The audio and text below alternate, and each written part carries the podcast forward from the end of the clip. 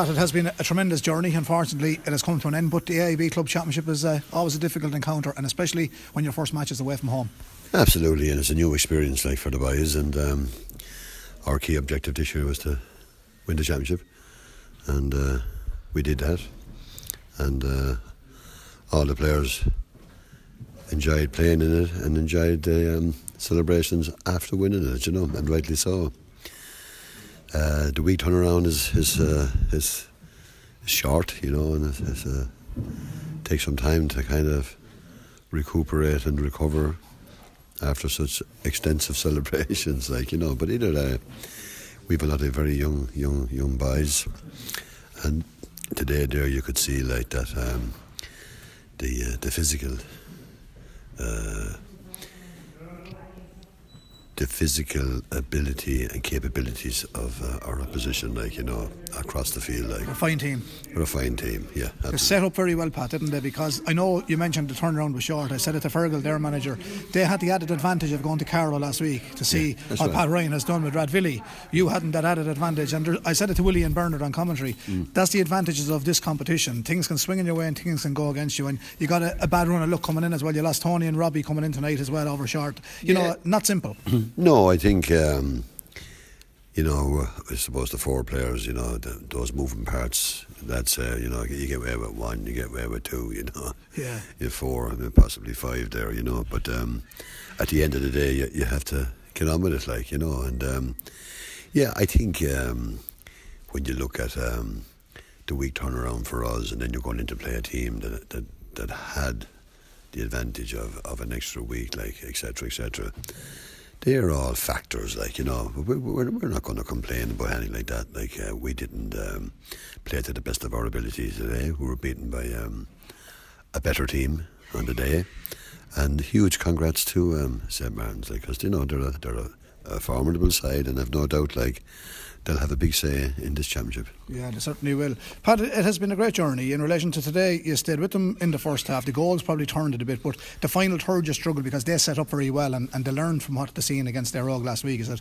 we're not going to let these fellas get ball inside here because Rathvilly will do damage, but they deprived you in the final third.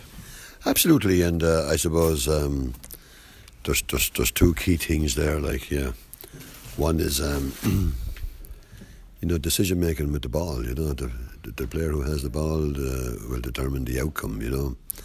And there were times there when we should have put ball into the, and we had opportunities to put ball in there, and we had channels opened up but for some reason unknown to Pat, it didn't happen. It didn't happen. You, know, the cold day for football, windy day. The conditions weren't ideal either, but it suited them because they're a fine, big, strong physical team. And the positive, before I let you go, as you said, there's a lot of youth after arriving in Rathvilly over the last two years. You've brought them through, so going forward for the club, this has to be a massive positive. Absolutely. I mean, uh, the the key thing about young players is how you grow and how you develop them, and that's the next. Um, major um, key factor in this team going on next year, you know. Pat, you've a great innings in Leinster and great innings with teams, and I just seen you there with the Rathvilly lads, and I know fellas like me never get involved in relation to managing that. You've been on a great journey. There'd be no reason why anyone in Rathvilly wants Pat Ryan to leave Rathvilly or go, but is it a thing that you're looking forward to coming back next year, or are you going to take a break, or what's the plan, or have you thought of things like that as well? Because you've been very well accepted and you've done a great job with this team. Well, before I, I, I, I, I come to answer that question somewhat, you know, I, I would like to. Um, say, you know, a huge thank you, you know, to um, Chairman Pat Deering, like, has been outstanding, you know. Colin Gibbons, uh, Jimmy Dunn, of course, long time friend. Yeah, you, know. Jimmy the last day, yeah. And Jimmy's a selector with the team there now, and his work in the background is, is just is just relentless, you know.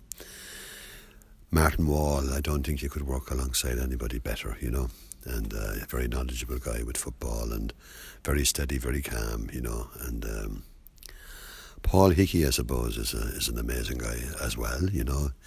The stats, but the the other work that he does, like you know, keeping us on point, is is uh, is amazing altogether, you know. And I suppose um, it's fair for me to say, like too, like Victor, Victor Dial was with us uh, last year, like you know, and Victor is a very passionate man about football. He can write a book about that, uh, he surely is. Absolutely, you know, and he's a great Rathvilly man, you know, and he was great with us, you know. And uh, I would just like to say a huge thanks to, to Victor as well, like, you know, because part of um, our victory this year, like, you know, is down to all of those people there and the committee and, you know, I suppose Fiona and Ashley making the tea and the sandwiches for us, you know, all that kind Great of parish. thing. Absolutely, like, and everybody's in around the table, like, and everybody's in around to try and get the thing moving forward and the thing done, you know. But the work that's been done down in Rathvilly since I went there on the facility has been, you know, top class, like, and getting the gymnasium ready just before the championship, like, was was major for me, you know. Right. Not just for the championship, but it's major going forward. Yeah. Because because now one of the parts of that jigsaw for success has been put in place, like, and I've no doubt, like, it will be well used and availed of, you know. Yeah, certainly so. Well, listen, as I said, a great journey. You came through Carlow unbeaten. Unfortunately, it wasn't today. From our point of view in KCLR, I just want to say thank you very much. You've been absolutely splendid and upfront every time and been honest and great man for interviews. And you've been very popular with our listeners. And I just want to thank you very much for all that you've done in relation to uh, talking with us here in the media. And you've always been very friendly and you call it as it is. So credit to yourself and your background team and everyone you mentioned. And thanks very much, Pat. I have one last thing to say to you is uh, is an apology.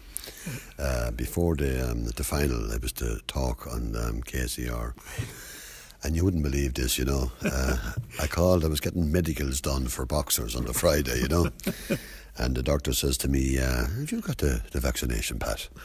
I have. I says I have them all. You know. He Yeah. said, "Did you get the booster?" I said. Um, not yet, no, no, no, but I'll get it sometime. Sit down there now, he says, Yeah, and I'll you sort. And he gave it to me, you know.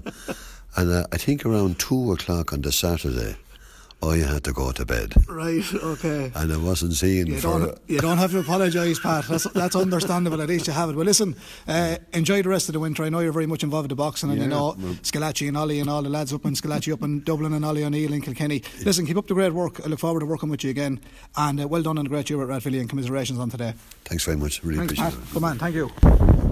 Eric Molloy, we spoke last week. It was a great day, but it has been a great journey. But unfortunately, it has come to an end. And a good St Martin's team, and I don't think Rathvilly or anybody can take anything from them.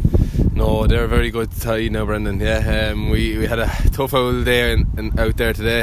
Um, yeah, they were well organised. Um, they, they pressed in a certain way. They trapped us on one side of the field. Uh, they also had a sweeper back when we broke through their press, and it was it was very very tough day. Probably didn't claim as much of our kickouts as we did against Éire Óg in the county final, um, and then they were quite good on theirs, you know, um, and a little luck here and there fell their way as well. So that's what led to the score being, I feel. Had their homework done as well because they, got, they had the added advantage, as I've said to the lads on commentary, of seeing Rathvilly playing last week into the two week break. You had a very short turnaround. It's never helpful. So uh, up front, it was difficult to get the scores. Yeah, exactly. Like you, you look at either side, sure, we we literally won a county final ourselves, and then literally six seven days later we're playing again. They had at least three week, two three weeks prep there beforehand, you know, to get themselves ready to be organised, to know exactly what they're doing. We only had I think two sessions ourselves between uh, our county final and that. Like you know, they, they would have had a lot of preparation done as well, and they would have homework done. We had a very quick turnaround. Um, probably would have liked more training sessions on the field to, to work on what we wanted to work on, but sure, look, it just wasn't to be today, unfortunately. You know. Well, the added plus is it's the first match to lose in championship football for Rathvilly this year. So clean sweep in Carlow, not a bad day's work considering you were second favourites to do so. You did it in style last week, and it's onwards and upwards because a lot of young players introduced over the campaign, including last year and this year. So there's a good future there for Rathvilly going forward, Eric. Oh, 100%. Yeah, Pat Ryan was just saying that to us after the game, and you had a few words for us. Um, there's a lot of young talent, there's a lot of good young players, they're a young age. And the experience of days like this and last week, it's only going to stand to them, you know, and it's only going to bode well for Rathvilly going into the future. Um, look, it, it was a hard day in the office. We'd love to have done further and done uh, Carlow and uh, proud and, and win that match today, but um, all you can do now is hopefully them young lads and the rest of us take lessons from that game now and hopefully, you know, build on that for next year and beyond, you know. A cool, crisp day. How difficult were conditions? Because that's a cool, stiff breeze out there today. It did cause a few problems, did it? Oh, there was a big, big wind going from one side of the field down through one goal down to the other goal. So we probably didn't make as as much advantage of that wind when we had it in the first half. And I suppose then when the second half, when you're kind of trying to get back into it, it's very difficult playing against a strong breeze as well. Like so. Other than that, a fresh old day, and it was a grand day for a match. But um, yeah, you just have the hands off to, for them. They were very good. Very On a personal level, away from Rathvilly, he spoke to you last week off air about soccer and League of Ireland, man, and you've played all over the world. Kylie Murphy's playing tonight in the cup final for the ladies, representing Carlow on the Laois side of things because she's living over there on the far side of the bridge as well. But uh, young Adam D going well in the dart. So, any uh, update on the contracts for the soccer as of yet? I know you're probably going back up to Shelbourne, but contract is a big thing in professional and semi-professional soccer. So, you're hoping to sign very soon. And if Damien Duff was looking at that goal you scored in Carlow last week, I think he'd be on the phone already. He obviously didn't see the video yet, did he? no, I don't know if you got to see the video seeing that sort of stuff. But yeah, in, in, in soccer, you, you want to try and secure the contract early and, and, get your contract sorted and know what you're doing, focus and work hard in pre season. And you get yourself strong and fit for, for the season coming and, and know what the plans and preparations and know what we were playing. You want to get that all done early. So yeah, that would that would be nice on a personal note if I could get contracts sorted early personally. But yeah, the Wexford Youths now are in the final. They're against Shelbourne ladies yeah. in the final too. Um, I know a few of them Wexford Youths uh, girls from down there that's been around. A few of them there for years. They're legends down there, and uh, they're doing fantastic for Wexford and in the southeast. Um, Shelbourne being the club I'm contracted with or whatever before you know, I, I, it's going to be a good game, a good match to watch. And so you shouting for the Carlow girls play for Wexford tonight, or are you shouting for Shelbourne? It'll be a good game, and I'll be enjoyed to watch it. That's all I'll say, Brendan. Well, listen, well done in a great year with Rathvilly, and I wish you well on the soccer, and hopefully uh, things come true for you in the next few weeks because I know you're one of the most gifted footballers we have in, in Carlow, and you can try your hand handling, Eric. And we wish you and your family well, and well done to Rathvilly this year, and continue success in your professional career also. Appreciate it very much, Brendan. Thanks very much. Thanks, Eric. Thank you. I'm not into that stuff. Right so I didn't go there. Fergal, well done. I know it's back to back uh, county finals, but uh, your first bow in Leinster and you did it in style today. Right, man, right, Stevie. Sorry. Um, um, yes, listen, probably got a couple of goals before half time, probably, you know, torn the game as a contest. After that was fairly tight, fairly close. Um, there was nothing in it you know, 2 2, 4 2, 4 3, and then maybe we won a few Rathvilly's kickouts and we probably punished them on the back of that. And that probably put a bit of daylight, would give us, you know, that bit of breathing space. As you'd expect from county champions, they come out and they went after us the second half, and we were on the back foot for a period of time um, at the beginning of that half, and then we got to grips with it, and we probably hit them on the counter a few points. Kept the board ticking over, and then probably the game petered out maybe in the last 10 minutes, really. Yeah, you have a fine unit of a, of a setup. You know, you get a lot of men behind the ball, and when you go forward, you got the quality players to get the scores. And you know, to return, I'm sure you're very happy with today. And I know Rathvilly probably are capable of a hell of a lot more scores, but you'd have praised them of that today. Defensively, you set up very well. Yeah, we'll probably not really say that. Listen, you know, at the end of the day, there are only six days or seven days to prepare, six days to prepare for this match on the back of the county final. That travel up here you know, it's all the aces were stacked on their side. They were down a few men I'm aware of um, ahead of the day. So you know, it's it's you can't overlook that side of it either. So you know, I wouldn't be getting carried away with what we done. We we have a way of playing. Sometimes it works, sometimes it doesn't work. It um, probably worked okay today. Um, so yeah, you know, you have to have some sort of pattern to your game, and we have a certain way of playing. But the next day it mightn't work out as well. Was a motivating factor today, Fergal, the fact that you didn't get a chance to play in Leinster because of COVID last year. There was no competition, and the lads said, "Well, here." it's our second county title and we're first bow in Leinster. Was that a, a, bit of a motivation for you today? Because, as I said, you did it in style and the return end, uh, the scoreboard looked good. Mm. Well, I'm not telling you it wasn't spoken about. Right. We never mentioned not getting playing last year at any stage. We've concentrated on how, how we go about our job, we concentrated on our own performance, how we set up, uh, uh, our pattern of play, setting about with Rathvilly, and we never looked last year. It's gone, it's over, we just move on, new season, cha- cha- Championship one. So debut in, in, Leinster and you just prepare as well as you can for it. So no, we didn't speak about last season at all. Good setup here today in um, Haggardstown, and you have the added advantage now of the Louth team being at home. So Naomh Máirtín are at home in the next round, which is a, a great advantage. Yes, it is good to be at home. Um, I've been involved with other clubs, and we always were playing away in the Leinster Championship. My time, another team playing in this competition. So it's the first, my first. Uh, match at home in the cha- in this in competition. So yes, we're at home to the Wexford champions in two weeks. I'm led to believe. So listen, we'll see where we are injury wise and we'll dust ourselves down, recover. Take a look at that and prepare next week for it and begin from there. Nice family community out, you tremendous support today. They're very proud people in Monasterboice, and they were all very happy. Oh, absolutely. There's a good turnout, and there was a good turnout from Rathvilly. There's a good crowd there. There was a good atmosphere at the pitch, cold day, and yes, it was. Um, It was a, it was it, it was uh, Martin take a lot of people and there's a good community up there and very sport orientated and they take a lot of people to it. And you know probably from that perspective it was great to see the the, the spectators get an opportunity to see Leinster have been, in, been playing and get going to see the club involved in it. Before I let you go, the prize if you can beat the Wexford champions, which won't be any easy task, is uh, a place in Croke Park. Two semi-finals in Croker, so to take St Martin's to Croke Park for a Leinster semi-final would be a lovely carrot to dangle in front of the lads. That's where they know it is. So a win in home side the next day, Croke Park. Here you come. Could be a short winter yet, Fergal. Mm, we'll deal with the next one first, and then we'll talk about that one. So we're not step beyond that. We just we have a match to win against the Wexford champions, and we have to deal with that, and that's we look, and we'll not look beyond that. So Croke Park or no Croke Park, if you're not in, there's no point talking about it. Well, listen, well done today and continued success. We wish you well against the Wexford champions, and thanks for talking to us today. No bother. Thanks very thanks much. Come on, well, well, done. Thank you. Cheers. Come on, yeah, you were excellent. Uh, Joey Holden nominated as captain for the 2015 uh, All Ireland. Holden leaves the Kilkenny setup with three Leinster titles, two All Ireland titles, two national hurling titles, named full back at the 2015 All Stars selection.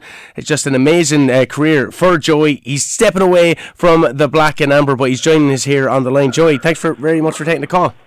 You're welcome. Thanks for having me on. Uh, just big news uh, coming out. Uh, why did you feel now was the right time to retire from intercounty hurling? Um, yeah, I just felt, I suppose, that my I, I gave it my all, and, and I suppose my time is done. And I just felt after the club run there, after the county final, I was keen just maybe just get the message out because I know preparations will be starting for next year. So um, I'm just happy with what I what I had done in there, and, and I felt just my time is to go, and now I have to go on to the next chapter. Uh, when we were talking to players before, they always kind of attribute, say, the success that they experienced with club, of which Shamrocks you've experienced so much. Um, but they say that that that was something special. Um, is it hard to, like, I know representing your county is amazing, but is it hard to kind of replicate that high that you would get from winning a county championship with uh, Shamrocks? Um, yeah, I suppose, I suppose every championship that you win is very, very special.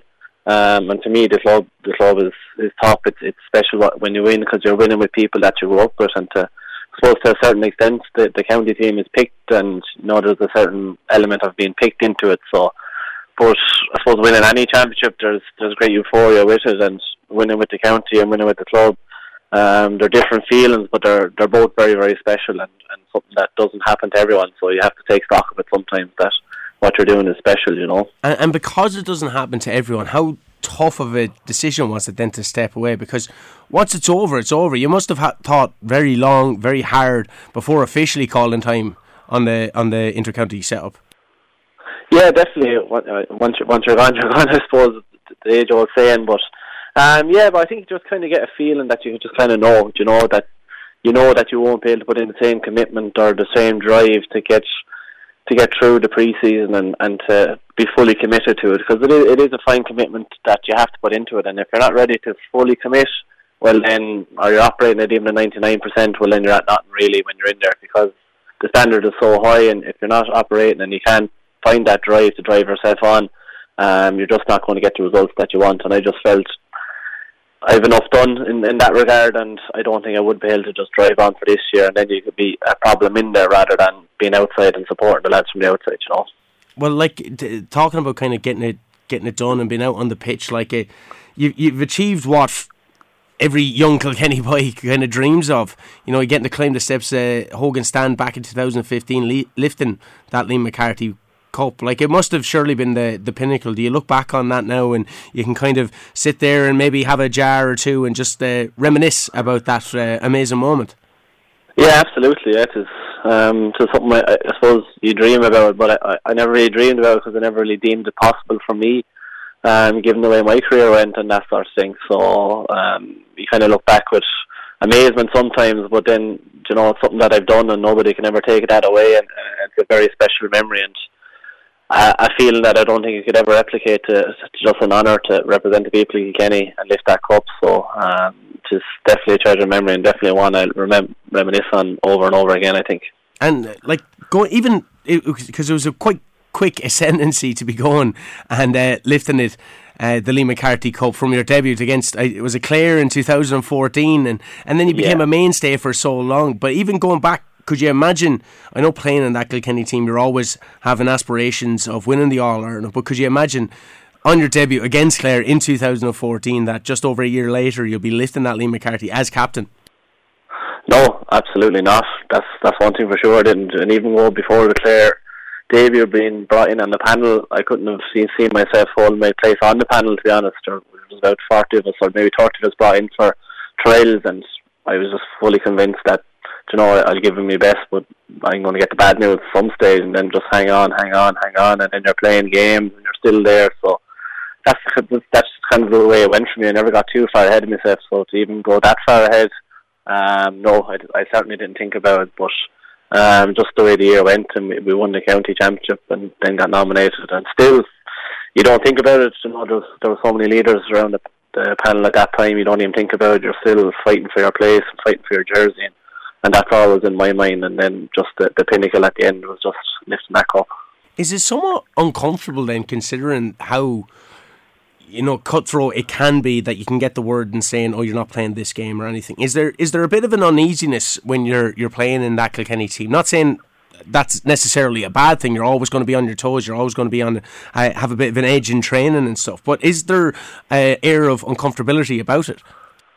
Um, I don't know what you call it uncomfortability. There's an air pressure, but like you're playing against the best players in in in the country, so if if you go in there and expect that there's no kind of pressure going to come with it, well then you're a bit disillusioned because it, it has the added pressure because you're at pin your collar every day you out because you're against the best players from other counties and they are the best players in the country. So there is a bit of pressure, but you have to embrace that pressure and realise that it's still a game of hurling. You still you know what to do here. It's just can you do it at the highest level? Can you do it under the highest pressure? But to embrace that pressure rather than leave it built in as um, and uneasiness, that's when you start to, I suppose, overthink things and that sort of thing. So it's to accept that pressure and accept it's going to be there, but to use that to your advantage rather than to leave it build up as uneasiness. And that's probably good advice for anybody that's coming into the fold now currently as well. Um, considering last few years having been hugely successful in terms of All Ireland, but been successful in Leinster over the last few years, was there a bit of frustration within the camp or anything at the time? Uh, do you sense it? Were you sensing a kind of building in there that there's this eagerness and want to be able to get back to the, the top of hurling in Ireland? Yes, certainly. I suppose Kilkenny is, is deep in hurling history and, and at the top of the ranks is, is winning All Ireland. So there's definitely a want to get back there, but you have to be realistic in it. There's want in every county panel to want to win All Ireland. You know, you look at Limerick, Tip, Waterford, they want to win All Ireland. Galway's, Wexford, they want to win All Ireland. Just because we want it doesn't mean it's going to be given to us. You have to want it, but then you have to perform to get it. You know, so that's the bottom line. And listen, we haven't got there in a number of years now, but hopefully that will change. Um, there, there's teams there seven, eight teams. It's a it's a really tough championship. But yes, there's this. To answer your question, I suppose it's incredible want it in the panel, but just because you want it doesn't mean you're going to get it. You have to work very, very hard to get there. I'd say no man wants it more than Brian Cody, my former teacher in uh, De La Salle and St. Pat's. I, I, I just attest to doing PE. He always wanted you to do well, and he always had the the best interests of the players at heart. What was it like, kind of informing him of your decision? Um, listen, it was, it was just kind of something really I wanted to get out of the way, just to say thanks for the opportunity and that. But um, it was just something maybe once you won the county final, I knew it had to happen that week, and it was just a matter of making a call. And uh, Brian was very good with it all, and just said just said thanks, and I said thanks to him, and it was quick and short. But um, I didn't want to maybe maybe make a big deal of anything or nothing, you know, because he's a panel of 40 other lads to look after now, and, and that's his job for the coming year, and that's his focus for the coming year. So that was it. Yeah, it was that when we were talking to Paul Murphy as well. He was kind of just a, saying the same thing. You know, it was just a, a, a, one and done conversation. It just happened, and and and that was the end. But like, you're ending your inter-county career, but you're coming off the back of a four consecutive county championship with Ballyhale. Like, that's that's a special group of players to be able to play with. Um, going from your county back to your club, and like it what, what what's happening out there? Why why is it uh, this success just been uh, why is Ballyhale and Shamrocks just a breeding ground for success? I don't know. It's it's it's, it's the tough one to put your finger on, but I suppose it's all we know. You know, out there, hurling, hurling is probably the centre of our, of our universe out there. You know, the pitches, the hub, and that sort of thing. So, um, and then it's just that tradition of coming from families down and people wanting to hurl and but I suppose I think most of all we enjoy it. You know, we enjoy each other's company and we enjoy going out and challenging ourselves and and putting ourselves under pressure and and seeing can we get the results. And listen, we've done it this year, so um, it was a serious tough county final against the O'Loughlin, but we got over the line. So, but there, that's that's what makes it. That's what makes you want to do it. That's what makes it special for us is winning them them sort of big games. So, um, I suppose that's the driving force for us out there. Yeah, it's a, it's just amazing to be able to see it. Um, I suppose from a, a KCLR perspective, being Kilkenny and Carlow, we're going to have Mount Leinster Rangers going up against Shamrocks just at the end of December. That's going to be a huge game. You're get, you're back in kind of provincial. You're defending All Ireland champions at this stage as well because uh, last year's season was curtailed. But you're looking forward. I'd imagine that you're all going to be ready and raring to go, especially after celebrating TJ's wedding. Yeah, uh, we'll have that out of the way. So no, listen, we're ready. We know there's a, a tough challenge coming down against Mount Leinster. You know that they've been top of ranks in Carlow now, and they've seriously good hurlers, and I suppose nearly the backbone of the Carlow team as well. Like you know, so. But suppose that's the next challenge, and it's it's an exciting game for them. It's an exciting game for us. But like we can be under no illusions when you win Kilkenny, when you go into the next championship, then you're up against champions, and champions have been through the mill and they've won tough games, same as we have. So I suppose it's a game of champions now and see who can come out on top and go forward to represent Leinster. So I think it'll be an exciting game. It'll be a tough game. We're we're, we're not um, going to be taking anything for granted, and I suppose they're not either. So, but again, all in the day, see how it goes. But um, one thing I can ensure you, it's going to be a tough game. Yeah, we were uh, kind of caught up with Adrian Mullen as well during the week. He was uh, echoing the same thing, big and strong uh, lads, as you said as well, inter-county boys as well. Uh, yourself, no longer inter-county, but thank you very much for your service and being able to provide us with some great memories. Uh, is there a part of you maybe looking forward to not having to go through the grind this winter with Kilkenny? You can kind of relax, maybe have a few celebrations. Yeah, I think I think the, you won't miss the winter train. Maybe when it comes to the summer months and and you're watching the championship games it may be different but I don't think for me I'm I'm happy enough with what I've done but probably won't miss the winter slogging but listen we'll be slogging away with Ballyhale hopefully for hopefully it's for a long one but if it's a short one, we'll be slogging away for a couple of weeks. Anyway. Joey, thanks ever so much for taking the time and talking to us. Best of luck against Mount Leinster Rangers. I'm going to be uh, echoing that sentiment as well when I'm talking to Mount Leinster Ranger manager Connor Phelan in just a bit as well. So I have to keep it neutral here. But uh, thanks very much for your service in the Black and Amber. Uh, some incredible memories, uh, as we said, 2015, just uh, amazing. I was looking back on the videos there. I was looking back on yourself lifting it not so long ago. But uh, thanks very much for taking the call. Best of luck with Shamrocks for the season and for the years ahead.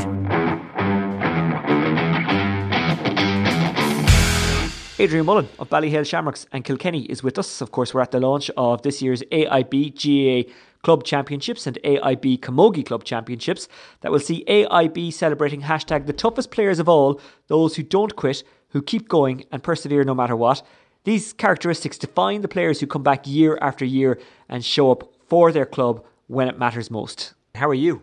Very good, Oisin. How are you? I'm very, very good. I'm not as good as you because I'm a middle aged man and I've one medal to show for it. How many have you got now at this stage with Ballyhale Shamrocks and even your county you've won a few with as well? Yeah, um, well, at the weekend we won the, the four in a row, like, so um, I played on three three of those. I was out injured for um, the one last year, so four counties and then the two All Irelands and um, the two Leinsters. So that's my collection all. It's not a bad haul for one so young, is it? No, I can't complain, but sure, um, you know, we'll, we'll stay looking for more anyway and, um, you know, see where this, this year takes us. And that's the thing with Ballyhale Shamrocks, like, excellence is just normal there. And the culture is one of keep working hard regardless of what you've won and what you've done. It seems to be that, like, you start from point zero every season where it's like you haven't won something and you always look like a team who are out for their first, not their fifth in a, row as it will be in, in, in uh, Kilkenny next season. And, um, God, I think I've lost count of your Leinster and All Ireland titles as well. But that seems to be the case with Ballyhale. You never stop.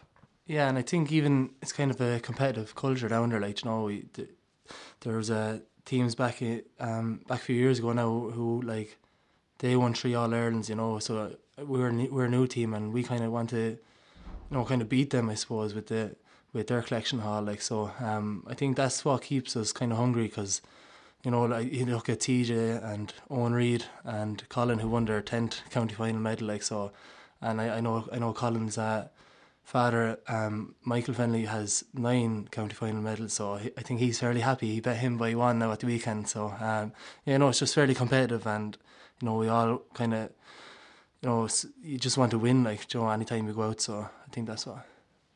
And last year, as you mentioned, you, you missed out because of injury. Was last year the ideal time to be out injured, if there's ever such a time? Because we had hurling as it had to be rather than how we liked it, with crowds and all the usual trimmings that go along with it. So to miss out on a non crowd final um, with no AIB Leinster Club or All Ireland series to follow, and none of the usual stuff that goes with it, was that did that feel like you didn't miss as much as you would have if you'd missed this year, for example? Yeah, exactly. Um, you know, it's never an ideal time to get injured, but um, as you're saying, without the crowds, it, it definitely wasn't the same. Like, um, you know, even like with Kilkenny, you know, uh, in the Leinster final, was only a couple of thousand there, like, and it, it really adds to it, like, you know, and um, you know, and now that the fa- the cl- the supporters are back, like, you know, you have your family, your friends in there watching, like, and that definitely adds to it, like, and even after winning, like say last year there was no one on the pitch, and then this year all our families and friends, you know, we got to meet them after we won. Like so, it definitely adds to it, hundred percent. It seems like a simple thing when you're injured. Just do the work and you'll get back. But how hard is it actually to do that, especially during lockdown, which I imagine made it all the more difficult again? Um, yeah, look, it was definitely one of the hardest things I've come through through my career. Like so, um, you know, it was it was a mentally tough battle, but um, you know, I had I was surrounded by good lads like you know um, within the club, and then obviously I was talking to uh, our physios and strength and conditioning team. Like so, um, I had a good team around me, and then obviously, you know, I spoke to a few lads who have done their cruciates as well, like Joe Henry and and my uh, my brothers have done theirs as well. So, um, you know, if I needed help, I knew where to go. Like, and I suppose that's what kind of got me through it. Like. Is it harder to be injured because some people might think, well, you don't have to do the training and the hard work, which I know you like doing, but it's difficult. But when you're injured, it's 24 7, isn't it? You always have to be doing the exercises. You always have to um, stick to, I'll use that horrible sports term, stick to the process. And if you don't, you won't come back right. Was that difficult to actually just live that life 24 7? And I suppose, again, going back to the fact that you were doing that during lockdown, you'd kind of nothing else to look forward to. At least, at least at normal times when you're doing that, you might be able to get out and socialise and live a life. But during that, there was there was no escape. Yeah, exactly. And um, you know, you said stick to the process, like, and I suppose that that's easy to say, but it's it's fairly hard to, to do as well, like, and um, you know, like every day you get up, you have to, you be wary of the knee like the whole time, and um, you know, you just have to get on with it, like you have to do your rehab, and it's nearly twenty four seven thing, like, because you're always it's always in the back of your mind, like, so, um, you know, you just try to do everything that'll kind of help you through it, like, and you know, just talk to talk to your team, like your physio team, and just see what you can do to get just get the knee right, like, and you know, just get you back hurling. And I suppose that's what I done anyway, like. Yeah, and, and what was Henry's advice? Because as you say, he had this injury, and I remember at the time him talking about being stuck up in the house on the hill and he couldn't get out because it was snowing and he was just he was just really down about it did he talk to you about that or did you ask him questions about how he got through it what kind of conversations did you have um yeah just when it first happened, I just rang him up like just to just to see how to deal with it, I suppose, and whatever. Like, but um, even when I was back hurling, back training, like I remember a few times I was down the pitch running, and he was down running as well. Like, and um, you know, just to see what he what he achieved, like after like what after what two cruciates he he done, like so. Um, you know, I was just looking at him, and I was like, I want to be like that, like you know, and get back hurling and get back winning and, and stuff like that. Like so, and then um, I remember after the the our game in the league against Dublin, um, I just happened to meet him down the pitch again, like and uh, you know he just explained to me that no, I I got taken off at half time that day, like and. Uh, he just explained that he was in the same boat, like you know, you're you're kind of doing things that are fairly uncharacteristic of you, like, and he just explained that he was in the same boat, like, and just stay working at it and just watch it back and see what you could have done better and, and things like that. So you know that just really helped me like through it. Was that the hardest part actually when you came back and started to play, but you weren't where you were at, and that takes an awful lot of time. But you, as a competitive animal, you want it to happen straight away. Yeah, exactly. Yeah, and um, you know you just have to use kind of every game, every match, every training. You know you just want to get better, and you definitely do feel yourself.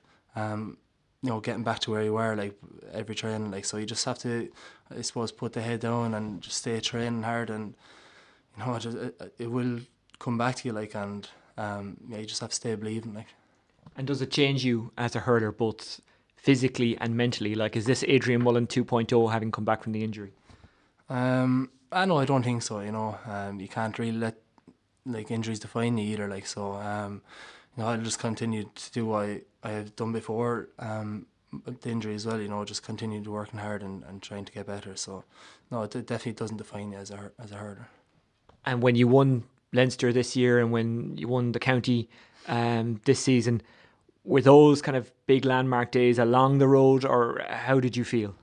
Um, yeah, obviously, like it's it's great to to be winning these things. Like, um, and like you know you you've worked so hard to get back playing and you know for these days as well so it definitely was special like um to win the Leinster and, and the county but um you know we were obviously disappointed we didn't um get get one step further with the county either so um you know there's always ups and downs in in the sport like so yeah. just you just have to stay working hard that's true, and we'll get into county some other day. This is all about club today. Um, speaking of club, one of the club's great servants, Henry, is gone off to Galway. First of all, what was your reaction when you saw it?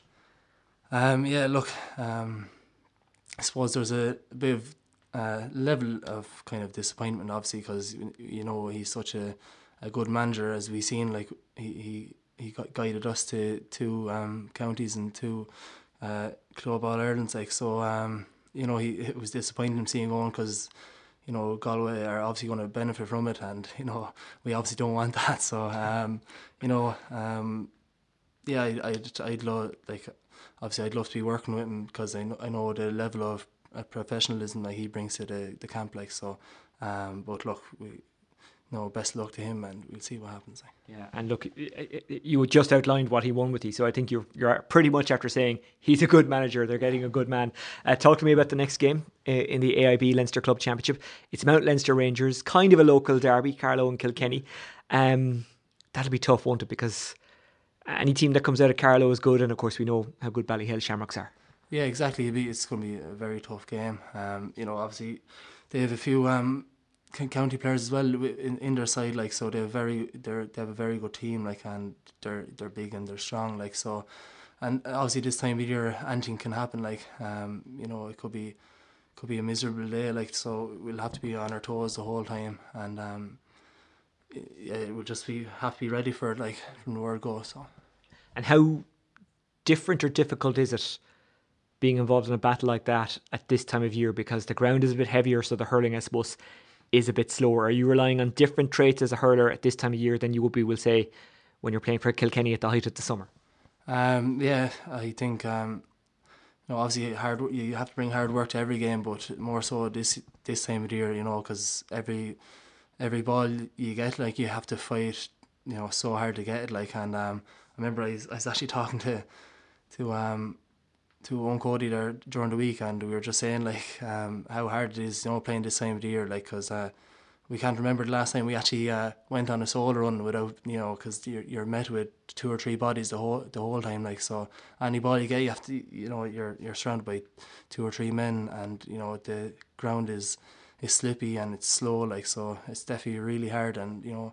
Um, just any, anyone could be anyone on any given day this time of year, so you just have to be ready. Mount Leinster Rangers have pulled off shocks before, haven't they? So you'll be you'll be wary of that. Exactly, you know, and um, they obviously had a, a, good run there back a few years ago. So, and um, my my late uncle uh, Brendan was actually um, manager of them uh, for a couple of years. So um, I know I know what they're they're going to bring, and they're going to be very good. Like so. Adrian Mullen, thanks for joining us at the launch of the AIB Club Championship. Thanks, Oisin.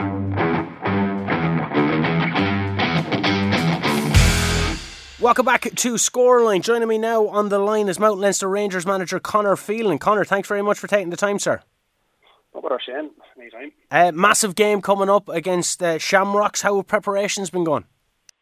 Yeah, not too bad the last while, I suppose. Um, we've uh, we've we were just off the, the back of um, a county championship there, which we which finished in the 19th of September. So um, so we're we're we're a long way off hurling, but but uh, they went straight back into football then for, for the last five or six weeks. So um, and got to the quarter final of the championship there. So so yeah, so it's for us is uh, or the semi final. So for us is it's, it's just trying to get back hurling now and trying to prepare for for the, fourth December against obviously um, highly fancy Ballyhale team. So hopefully we can um, get it together now in, in, the next couple of weeks and uh, and be competitive. Yeah, it's been, it has been some time since uh, you, you, last played competitively. That the, the defeat of St Mullins in the county final, as you mentioned, September nineteenth, over two months ago. By that time, the Ballyhale game now goes ahead. It'll be two and a half months since your last competitive game. Are you worried at all that the team will be lacking in match sharpness? Now, I know they got to the semi final of the Carlow Senior Football Championship, but all in all, two different disciplines, or is it just part and parcel of being a dual club? Yeah, I think it's a part and parcel of being a dual club, and it's great that the guys are being competitive. And for most of the hurling management, we'd be encouraging all the players to play football and, and vice versa. So we have a good understanding there of the two managements, and um, we work very closely together. And I suppose even before we started the hurling championship this year in Carlow, uh, they were in the semi-final of, of, the football championship 2020. So the week before we started the, the, the um, our first round. So yeah, so it's, it's just a man, uh, trying to manage both. And um, in fairness, there's there's a lot of players. I think there's only um, five players in total that don't play um, don't play football from from our squad. So it's just, it's trying to manage that and to make sure that they're up to up to speed and have a bit of fitness in the hurling as well. And uh, obviously, then when the footballers come back, that they're up to match practice as regards hurling wise. So it's a it's a balancing act, and um, obviously the last couple of weeks is is uh, we're only back a week and a half now. So um, let's say uh, the hurling training, but yeah, so we're trying to get a couple of challenge matches in and trying to get that match sharpness there. So um, yeah, so hopefully it, will um, it, will it'll uh, let's say it'll come together and uh, and and hopefully have a good performance on the fourth. And uh, Adrian Mullins come out and said uh, that you know it's going to be a real tough battle. It's going to be a real tough test for both sides. Um, both sides kind of really edging to, to, to push on. Has there you noticed that there's been a real edge in training over the last week or so since you found out you would be facing the Shamrocks because they arguably could be the biggest test in club hurling for anybody. Yeah, certainly, and I suppose for us, it's it's obviously obviously Carlow Hurling and Mount Leinster Rangers, and obviously they all have a um, they all have a, a proud tradition, and, and obviously they, they want to be competitive and, and match themselves against the best. And obviously Ballyhale Shamrocks have, have been the best club team for the last two years, arguably the last in the last decade. So I suppose for for for our guys to be able to to come up against them and challenge themselves. I suppose it, it, it's a it's a good it's a challenge for, for our guys. So hopefully um, they can they, they will be able to rise to it. And I suppose um, like uh, they're obviously a, a, very stacked team with with a lot of intercounty experience and, and a lot of even club experience playing in the big stage. So over the last number of years and. So it'll be, yeah, obviously it'll be a big challenge for us, but um, something that we, know, we, we, we'd like to think we, we'd be able to look forward to. Yeah, and it's something that seems ingrained in in um, Mount Leinster Rangers. Like you obviously had that famous run to the All Ireland final back in 2014, have been hugely successful in Carlow ever since. Uh, like there seems to be a real hunger amongst the players to replicate that run, replicate the form in the county championship in recent years on the Leinster scene.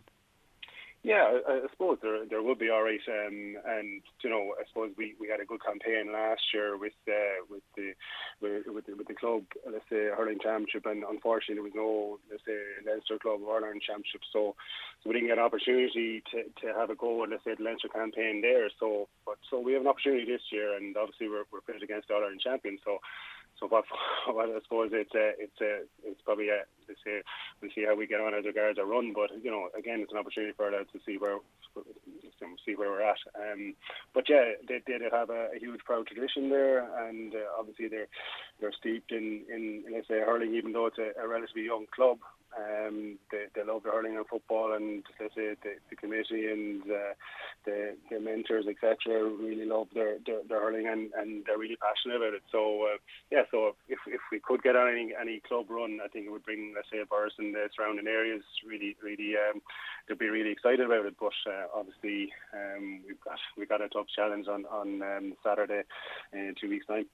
And in terms of Ballyhale Shamrocks, just going back to it for a bit, like, you know, Loughlin's took him pretty much, uh, well, I would say to the wire until the last uh, couple of, maybe the last water break or something like that. But, like, have you been able to see much of them? They could be there for the taking. Ballyhale Shamrocks have a, a seriously experienced team and. Um, I'm obviously involved with, with Kilkenny uh, seniors at the moment, and obviously we're seeing a lot of these players up front in training and stuff, and they've obviously a lot of county to county experience. So for us, then like uh, you look through the team, and um, uh, let's say high profile names in every line line of the team, and uh, you know, so it's for us, it's, it's it's trying to be competitive in those areas and stay in, in the match as long as we can. And I suppose the Loughlin's, and I suppose that was a really, really good county final, and Loughlin stayed with them for, for large periods up to 50 minutes and then conceded two goals and then went out to seven points. You know, so you know, so obviously against Ballyhale you can't you can't switch off and and as I said, they, they've, they've um,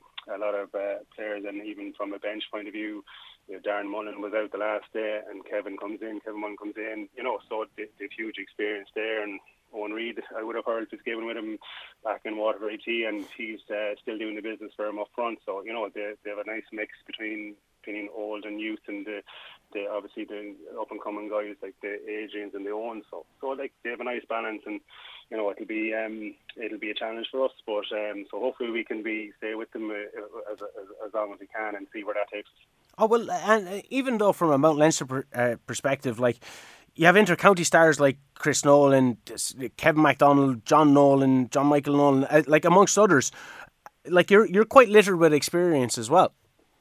Yeah, no, they have loads of experience, and we've we've uh, obviously got a lot of guys involved with with Carlow in the county, and um, and obviously they they put in a a, um, a, a long say a, long shift this year as well. So for them, yeah, they they they would have played Kilkenny uh, on and off the last couple of years, and um, but again, it's it's trying to match ourselves up against obviously the the best in Kilkenny, but obviously the best in Ireland for the last two years. And um, yeah, for, we have to back our own skill set, and we've we've guys playing in, in different positions, and we have a nice mix between experienced guys who played back in 2014 as well, and, and guys who, who are still playing today. So and we're trying to kind of mix it with the with the youth as well. Which Fiachra Fitzpatrick coming in this year, and he's only 19, and you know, so again, it's trying to mix that with the John Owens who's 20 and you know uh, you have Kieran Kavanagh and etc. So we we have a nice let's say blend of of youth coming through the team, but we also have a, a backbone of experience, and we'll probably need every bit of it. Let's say um, on Saturday Saturday week. And it'll be no doubt a great game, just like the St Mullins game. Like just touching upon that as well, all of your twenty four points remarkably came from play in that game. How good of a performance from that team in that game? Like it, it seemed like you couldn't miss. Yeah, I suppose we're we're probably up for that game because we lost to them the recent two years previous in the county final by a point, and um, obviously we were we're looking for trying to build towards that and, and try to get, get get a performance um, in that match. And if we had a performance, we'd be there thereabouts. And, and thankfully, we had a, I think the first seven, the first um, first half. I think we had uh, 15, 16 points in play, and uh, Iverson obviously we hit went over. And, um, so yeah, that was pleasing, I suppose, uh, to that regard, and, and following on, like we'll need that again. We'll need to hit every free. We need them to miss a few. You know, we'll need to take every chance we have um, to be competitive, and um, so hopefully uh, we, we we can do that. But yeah, so if we if we can get this similar pitch maybe um, as we as we did in the county final, um, hopefully we won't be too far away. But uh, obviously there's a there's two months gone in the meantime where we've been playing football. So for us, it's, it's, it's trying to trying to get back up to that pace if we can. Well, Conor, thanks very much for taking the time. We're looking forward to the game. Just before you go, for most teams, the the county championship is the pinnacle and anything else is a bonus. But could that maybe lack of pressure along with uh, somewhat underdog tag give your team a real chance of just going out there playing with freedom, not over worrying about the magnitude of the game? Yeah, I think so, and it's obviously uh, it's it's a high profile game when you're playing the Ireland champion. So for us, it's um, it's, a, it's an opportunity, let's say, to get our performance together and uh, and play with a play, play with a with a bit of free will and and have a go and back yourselves and the opportunities themselves. We need to take them, and and I think that's probably probably the key. And um, but for our guys, yeah, it's to showcase what what, what skills they have as well, and um, and what better occasion to be able to do it against the All Ireland champions and, and, and reigning Kilkenny champions for the last four years. So uh, it should be a good challenge.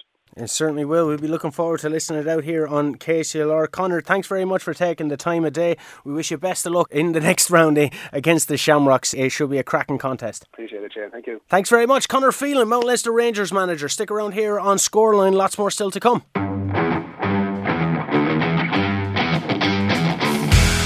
Man with me now is here to help. 083 306 9696, dinnersready.ie, contact line, WhatsApp line, send in your fitness related questions. I'm now with Donna Carney from DC Fitness. Sir, how are you doing? Shane, how's it going? Thanks a million for having me on. I really appreciate it. No, it, it, it's great to have you on. I see you doing. I see you out in the roads. Yeah, we're, we're always passing we're each other. Passing, yeah. Well, you're passing me out more, more more times than not. But uh, you know, you're have a very active, uh, positive Facebook, uh, social media kind of presence as well, and that's what brings you to attention to not just myself but other people that are around. And you're doing great things with DC Fitness. Thank you very much, Shane. I, I suppose um, I try to have a positive impact on anyone anyone I meet. Um, for anyone who doesn't know me, um, my name is Donna Carney. I'm 27 years of age and from Kilkenny City. I've been in the army the last uh, coming on to year six uh, in Kilkenny, the 3rd Battalion. And I suppose the reason Shane has me on the programme today is I run a private gym studio from my home, uh, DC Fitness, or Carney Fitness, or it goes by the Shed Fitness. The reason behind the Shed Fitness is I suppose it's uh, the old family shed converted into a gym. So uh, that goes by the Shed Fitness, and it's really basically where I offer a service, a one to one service or two to one service, where uh, people that are new to training, beginning, have a kind of friendly, fun environment, non-judgmental environment that, that they can come in, um, learn the basics on fitness, uh, nutrition, and then obviously go on to bigger and better things. So and the, the thing with personal training as well that kind of sets it apart because when I'm having a chat with somebody to say uh, they're like, oh, I want to go to the gym, and there might be a bit kind of put off, might be thinking people are looking at them. With they're generally not people are going to the gym from themselves. But the thing about personal training as well, you mentioned non judgmental. That's a big factor in people wanting to just begin their training. So how do you bring that kind of fun factor into training for a first timer? Yeah, so it's really important that you know you feel comfortable in in any environment that we're in. Um, I suppose the reason I have such a passion for personal training and online coaching is in my kind of uh, early 20s 19 i suppose i was in a bit of a bad routine i was eating a lot of fast food fizzy drinks and little or no exercise and i was just kind of in a bad bad rut um, i was probably about three stone heavier than i am today so you've been there yeah so like i, I like to to say that you know I've walked the I've walked the shoes of many of the people coming in the door to me. Um, I know exactly the kind of struggles that people might have when they're first starting out. I was a beginner. I didn't know how to lose weight, how to even exercise, and I suppose I done it was a kind of I've done everything the wrong and right way. Yeah. So uh, when people come into me, I, I try to guide them in the right direction. Maybe learn from the mistakes that I once had, and you know I think people under uh, people like the, the fact that uh, I've I've done the things that I'm asking them to do, and I'm big emphasis on you know practice practice what you preach really. Yeah cause experience coming from that side of things and when you're mentioning I've walked a mile in their shoes as well I like I was 20 stone at one stage. It used to hurt for me to walk. I was so top heavy that my it, my shins felt like they were collapsing.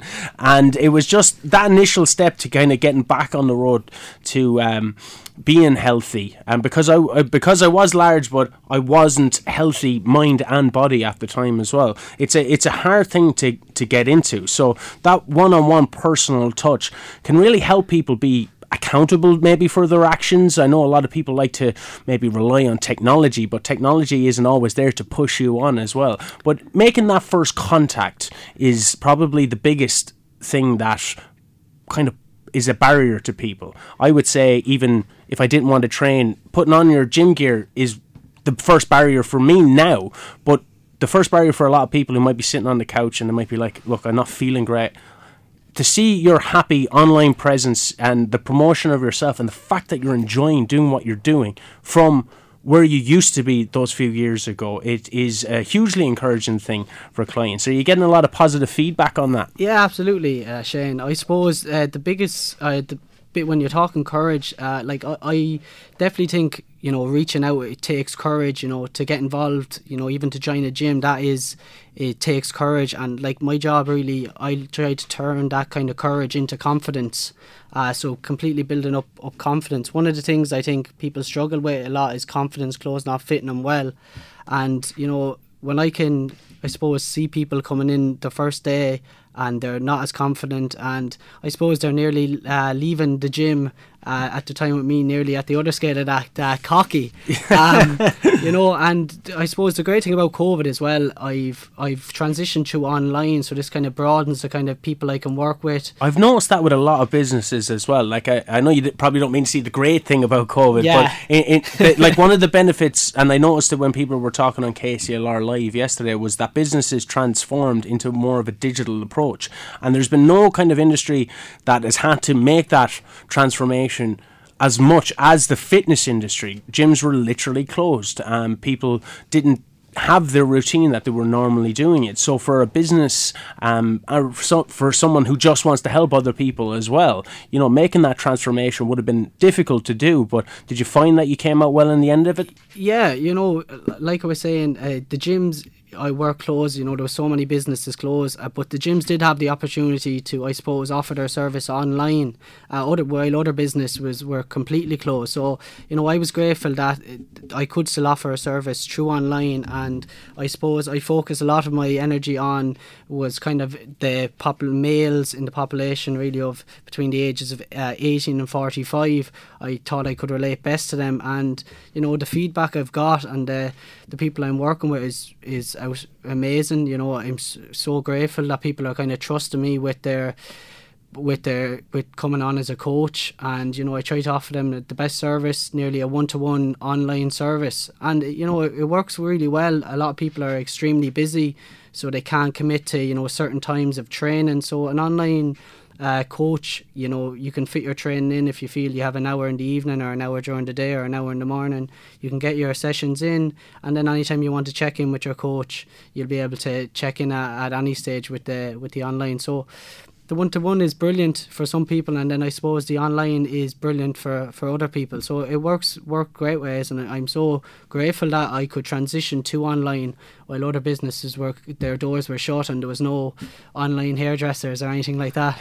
I get the sense that you take a lot of pride and accomplishment in your clients' achievements, which is a great thing to see. I can see the smile kind of coming across your face as you're regaling us of tales of people that you may have uh, helped, or people, as you mentioned, the age group of 18 to 45 males are, are people that you seem to be relating to a lot. And I can see the sense of pride that you have when you're talking about it.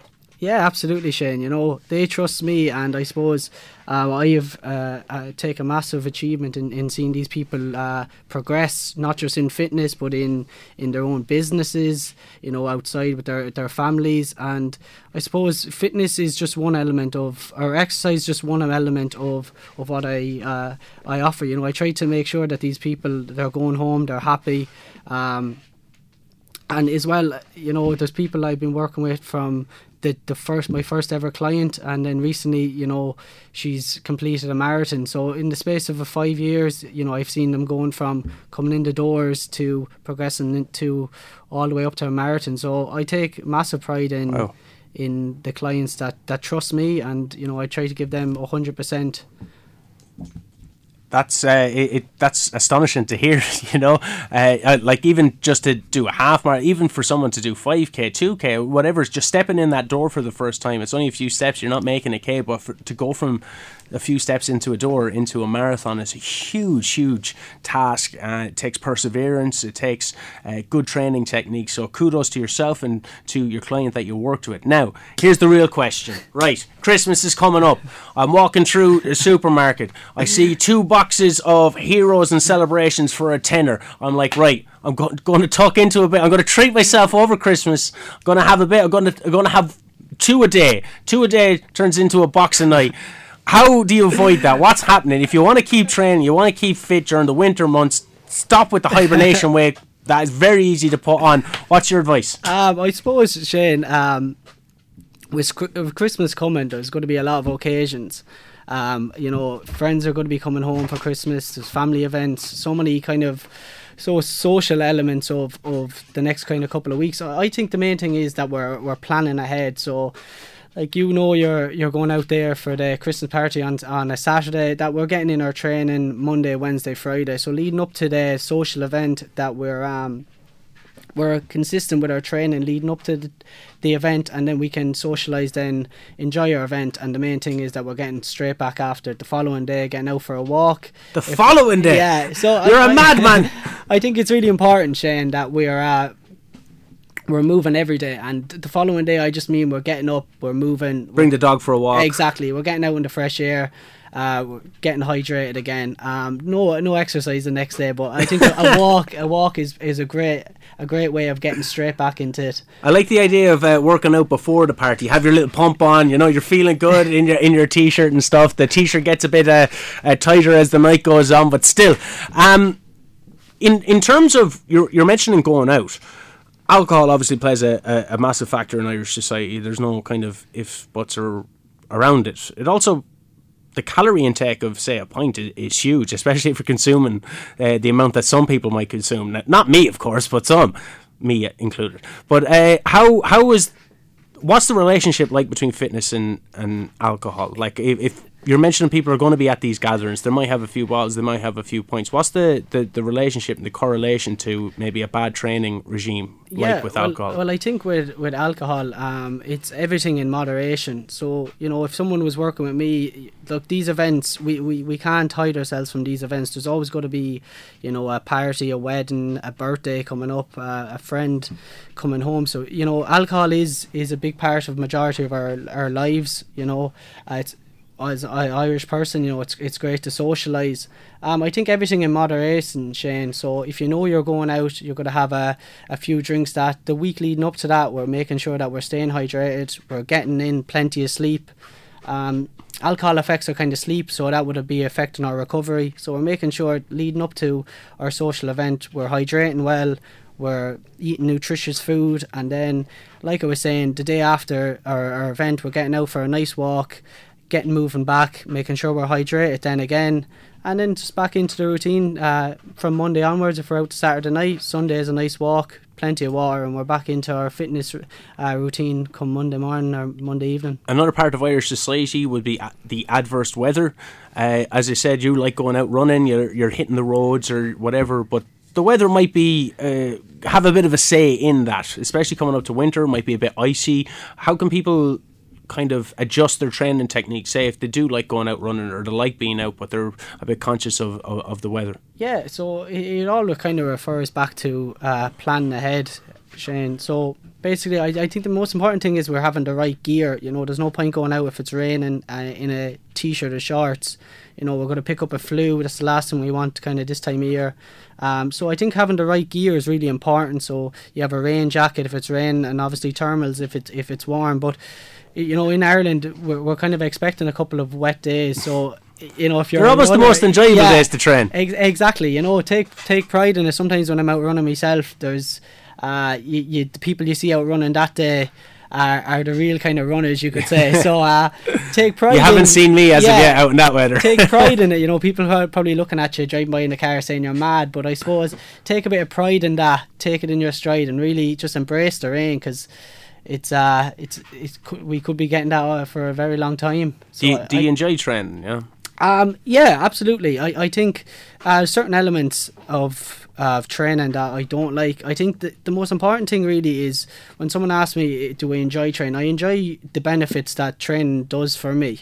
Um, at times, like you were saying, it's raining. I'm tired after work going out for a run is the last thing I want to do. But it's the benefits, I suppose, when I'm back from my run, how I feel that I enjoy. So I think for anyone, it's really important that uh, you find something that you enjoy the benefits of.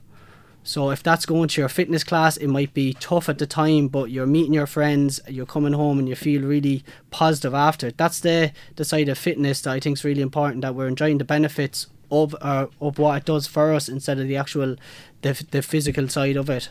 And I suppose uh, there is uh, there is something for everything out there. So if there is somebody that has maybe joined the gym and they've said that this isn't for them, there's, there's so many things, uh, uh other things, and especially in Kilkenny, we're kind of blessed with the the facilities we had. I heard uh, TJ Reid's on yesterday talking about their facilities. You know, even not too far here from the studio, there's there's in the space of a kilometre there's you know three unbelievable facilities. So if you are someone that has tried something and it hasn't worked that doesn't mean it's it's broken. Definitely try something else. Um, get in contact with a coach see what a kind of plan that they can put in place for you. Because um, it's really important, I suppose, especially the time we're in, that we're keeping on top of our, our physical health and our, our, our own well being and coming with physical health, eh, a lot of mental health comes along with that. The confidence that it brings, or just feeling good in yourself. Even as you said, after the next day after party, getting out, clearing your head, going for a walk. It's not just a physical thing; it's a mental thing, and it's it's quite good. You're mentioning finding a coach. If people want to find you, if people want to find DC Fitness, if they want to be in the shed or they want to be on Zoom looking at you, telling them what to do, where can they find you? They can find me on, uh, I suppose, any of the socials. I'm DC Fitness on Facebook, and then on Instagram, I'm DC uh, dot Shed Fitness, and you can drop me a message if I um, can help you in any way. I, I, certainly will, or if you have any questions, I suppose on the the services that I offer, um, I'll certainly be able to help you. Also, awesome, absolutely awesome, Donna. I'm sure I'm going to be seeing you out on the roads in the next few days anyway, as you just sprint by me at a beautiful pace as I uh, lug along. But thanks very much for coming in. Uh, we'll put that up on social media as well if anybody wants to get in contact. But it's been a pleasure speaking to you, and no doubt we're going to have you in again soon and talking about how great your clients have been doing. Absolutely, Shane. Thanks a million for having me on, and everyone here at KCLR. It's been an experience. I really enjoyed it. Welcome back to Scoreline with myself, Shane O'Keefe. It's been one of the most exciting F1 seasons in years. Seven time world champion Lewis Hamilton and Red Bull's Max Verstappen are battling it out for the 2021 World Championship. Verstappen himself is on. Uh, 332.5 points, I think, heading into this weekend's Qatar Grand Prix, while defending world champion Hamilton only trails his rival by 14 points.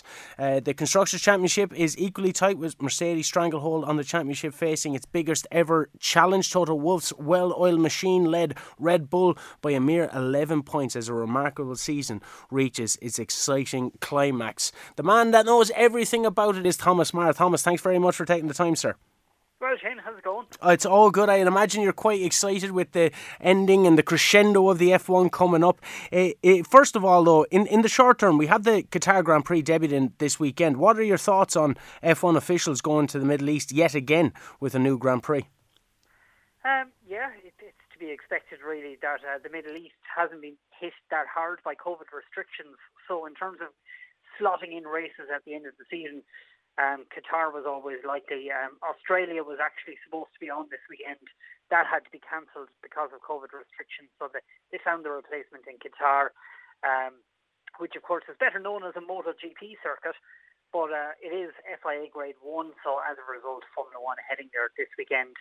But I'm absolutely look, looking forward to an absolutely thrilling weekend. The battle between Hamilton and Verstappen, as you say, is absolutely um, as intense as you can really get in Formula One, really at the moment. And and with with that in mind, with with with the kind of change of track, I know Sergio Perez has came out and mentioned that it's a really fast track. So, who does that favour, in your opinion, Hamilton or Verstappen? Well, based on what we've seen in Mexico and Brazil, you would have to say it looks like it favours Mercedes, and indeed the last few tracks of the year will favour Mercedes because they're all very, very power hungry uh, very very aerodynamically demanding uh, circuits, and this is an area Mercedes seem to have the upper hand. Uh, Red Bull better at the more technical circuits, but there's not a huge amount of technicality here uh, in Qatar, in uh, Saudi Arabia, and at the new uh, newly redeveloped Yas Marina circuit in Abu Dhabi. So with three races to go, you have to say the last three tracks look like they favour Mercedes, and that's not good news for Max Verstappen his championship lead took a hit last time out in Brazil, uh, which kind of went against the grain of expectation, really. Everyone kind of thought Verstappen and Red Bull would have the upper hand in Brazil. That didn't play out at all like we expected. And as a result, you kind of have to feel this might be slipping away from Verstappen a little bit. Because right now, the Mercedes looks the faster car, and it's come at the perfect time for Lewis Hamilton. Well, you're mentioning the Brazilian Grand Prix. Lap 48, turn four of last weekend's uh, Brazilian Grand Prix has been the talk this week, with Stewart's not looking into a particular incident between Verstappen and Hamilton, but Mercedes have since appealed that. What's your take on it, Thomas? And do you think Verstappen should be punished? I think Verstappen was very lucky not to be punished. Um, I, I, yeah, that, that, that's basically it. I think he was very, very fortunate to get away with no more than uh, he did. He, he, didn't even get a slap on the wrist, uh, to be honest, because the stewards didn't even investigate the issue. But uh, he did crowd Lewis Hamilton off the track. Um, the stewards didn't have the advantage of having uh, the front-facing camera in their deliberations, which was something that the stewards later admitted that they, they, they wanted.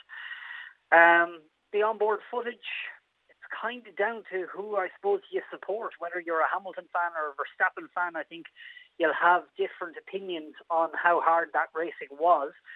But at the end of the day, both of the drivers themselves didn't have a problem with how the incident played out. Um, Hamilton said he, he thought it was hard but fair. Verstappen said the same thing. I think Verstappen was a little bit cheeky on this occasion, but that little bit of luck that he got back uh, to keep his second place and not be penalised, I think probably balances out some of the bad luck that he had earlier in the season with uh, technical issues and being crashed into by by Mercedes cars at, at Silverstone and Hungary. So yeah, lucky to get away with it, but you know, luck kind of bounces itself out over the course of the season. Yeah, well, the, like Verstappen, of course, is, is, is, such an exciting driver, but like because we've seen once more last weekend that you know, he, he can sometimes go over the edge. Um, or, or be on the precipice of going over the edge. Do you worry for him at all that he can find himself in hot water for maybe making a silly mistake that it, it could prove crucial in a close battle for the championship? Verstappen is a very, very um, hard racer. He has proven that right from day one. He is not afraid um, to use his car. I won't say as a weapon, but he's definitely not afraid of contact with other cars. He puts the, his car in a position where it yield or we will have a crash. And at the moment, he has the upper hand in the championship.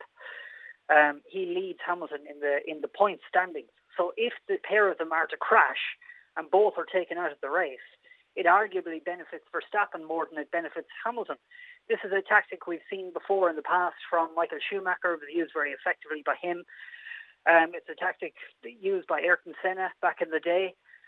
So I think Verstappen is probably not quite as clean a racer as Hamilton. Um, but then again, we've we've seen Hamilton, you know, not afraid to push the likes of Nico Rosberg off the track as well uh, on occasion. So, you know, all these drivers have a ruthless streak. And at this point in the championship, with tensions as heightened as they are, and with the with the end goal in sight, I, I think there's still another flashpoint between now and the end of the season. Uh, there's 78 points to play for between the next three races. You mentioned Qatar, Saudi Arabia, and Abu Dhabi.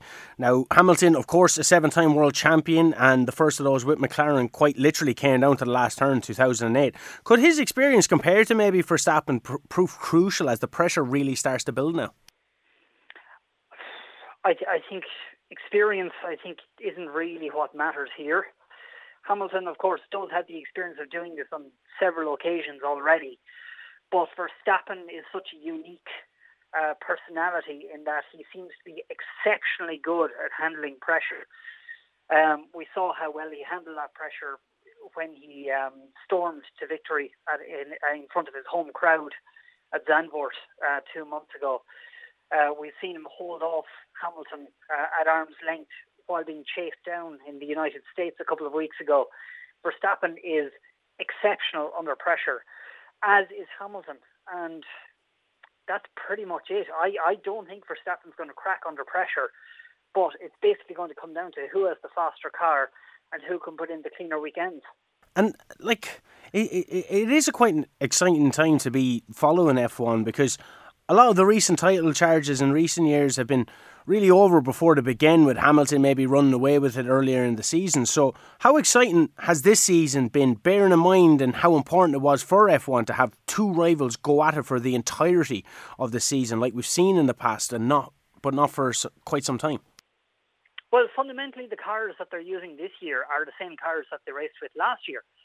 Um, due to due to the COVID pandemic. Um, so it's surprising that this year has actually proven as, as close as it as it has been because Mercedes dominated last year. But we've got to remember that next year there's a huge regulation change on the way for 2022. It's basically the slate is being wiped clean. These cars that are racing right now are useless in three weeks' time. They they will not be used again. Um, and none of the technology even carries over for next year, apart from basically the engines and a few ancillaries. So um, Formula One is is on a good thing at the moment, and hopefully that carries through into next year, and we get it as an exciting uh, 2022 as we did this year. And outside of the two boys, then outside of Verstappen and Hamilton, who or what has caught your eye as maybe a standout driver or something that has been quite significant this season? Well, I think Ferrari and McLaren's uh, recent pace and their resurgence this year, they're fighting over third and fourth place. And of course, and any older fans would know that, that Ferrari and McLaren used to be the, the big boys of the sport, and it was always Ferrari versus McLaren.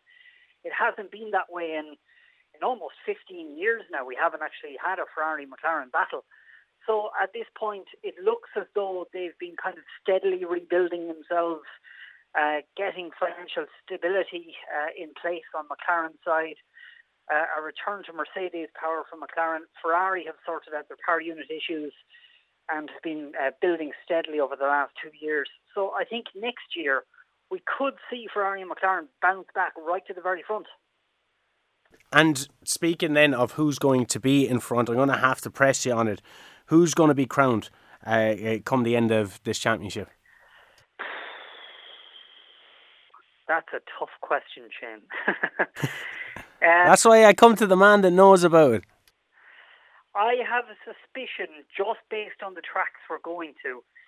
Um, I, I, think Red Bull have dropped too many points this year, not at their own um, fault. I think the likes of the Silverstone crash, the Hungary crash, and the Azerbaijan tyre failure, that's cost Verstappen. He, he would have had the title wrapped up by now if that hadn't happened. But I think Lewis's recent momentum and Mercedes' recent resurgence against Red Bull, I think it's too late for Red Bull and Honda to be able to hold off Mercedes' pace. So I think it's going to be close, but I think Hamilton is, going to snatch it by the end. Thomas Maher, the voice of F1 at this stage here on KCLR. Thanks very much for taking the time. No worries. Thanks, Shane. We'll look around here on Scoreline. Lots more still to come.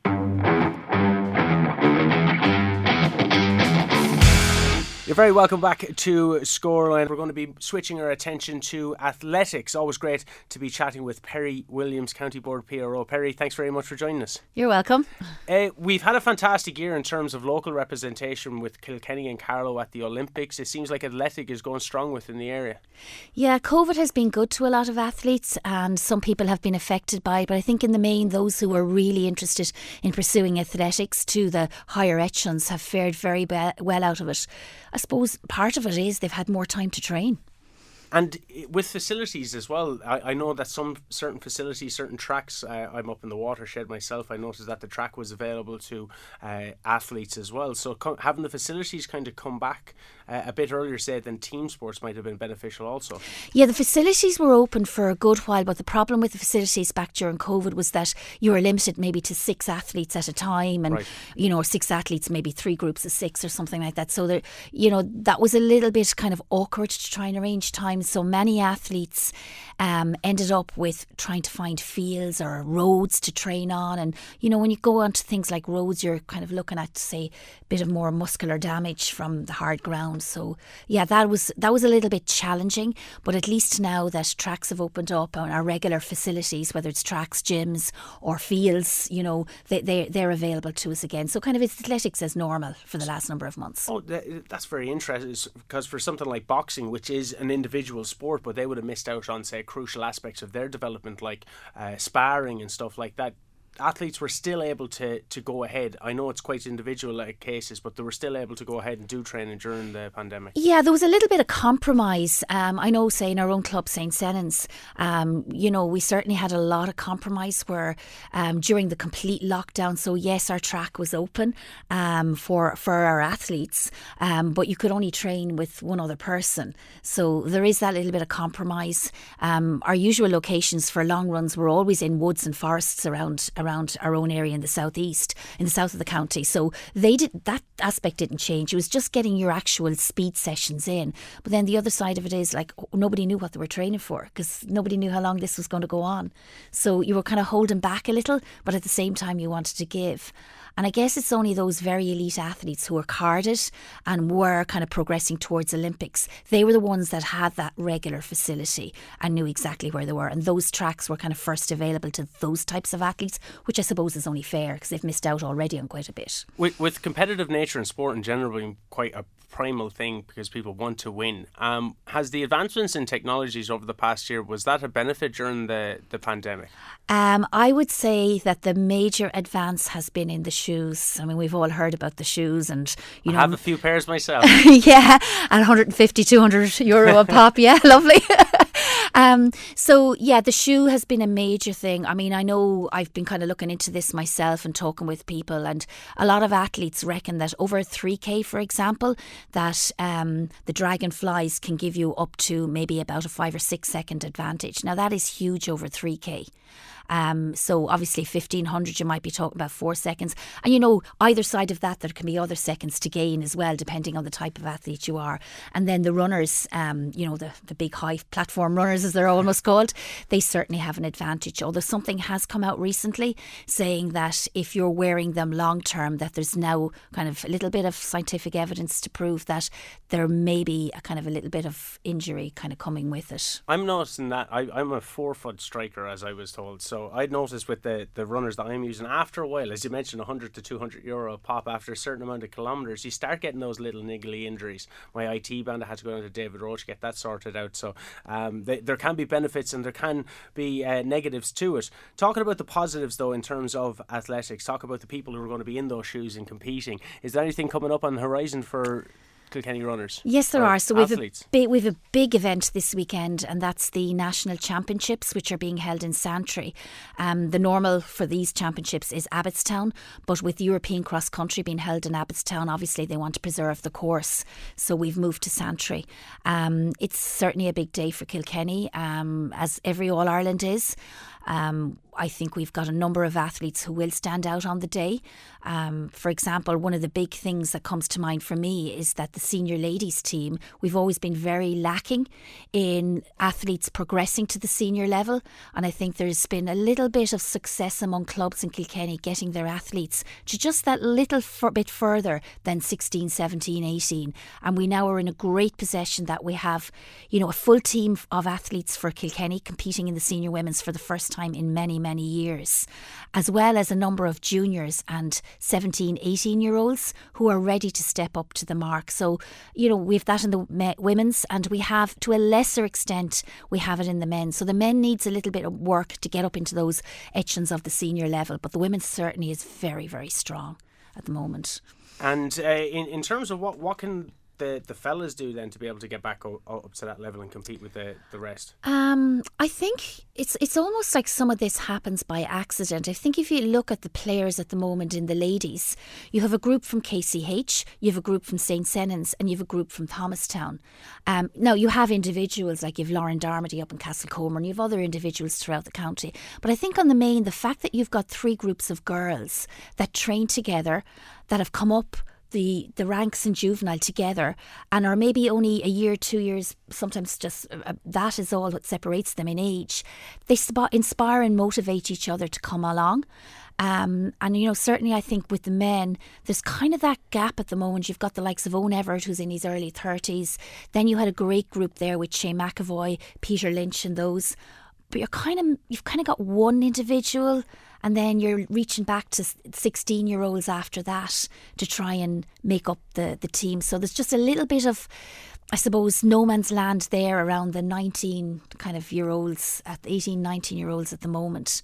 Um, there's certainly individuals there, like Carl O'Reilly, for example. He's he's doing really well, but he doesn't have a team to support him. He he was the only one in the county championships. So there just needs to be more cohesion among the athletes to work together to to move each other along. I think. Um. Also, with say 2020 was meant to be the year of championing women in sports and it was obviously curtailed due to the pandemic to a degree but we have seen success stories especially in athletics coming from the likes of Kilkenny. You have Ava Richardson doing amazing over in the US you have Cliona Manning as well. You've just had so many different Molly Scott from a Carlow perspective yes. you know. You know do, these people are really kind of shining examples of what can be accomplished by getting involved in the sport at this age. I believe it is Ava traveling from the US. Yeah, so Ava's home at the moment, and she's she's going to be so just getting back, I suppose, to, just answering your question. I think first of all, those ath- those athletes that you mentioned, and among others, Brona Kearns from St Senans is another one, um, and Lauren Darmody is another girl as well who's she's injured at the moment. But like those athletes have always been inspired to do well and to be the best they can can be because that's who they are. You know, that's their personality. And I think the whole women in sport thing, while it has gained national recognition, I think in terms of athletes, there's no program as such that says let's get all of these women together and let them form a group where they can progress themselves. It's still down to the clubs to actually do that. Um, so while there may be all these programs out there at the moment, I think there's an awful lot is centred around, like for example, there's one to do with TY, getting kids involved, females involved in sport uh, in their TY year. That's going on at the moment, promoted by Athletics Ireland and other organisations. So I think we haven't seen the effect of let's let's get the funding in and let's nominate fixtures and events and let's get all of those um, you know those those girls together. I mean, like for example, one of the things, and it's not to do with women, but it's just an example of what I'm talking about. We currently have an under 23 championship um, without a team event. So if you want people to progress, whether it's male or female, you've got to put in the structures.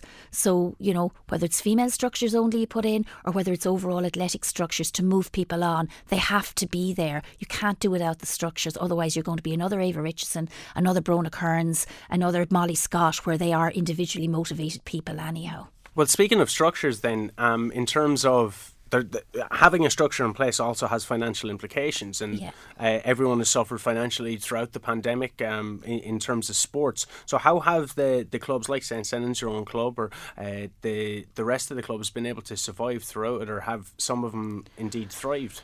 I think there's some have thrived and some haven't. I think, um, I suppose, knowing some of the players in some of the other clubs, uh, I know them very well.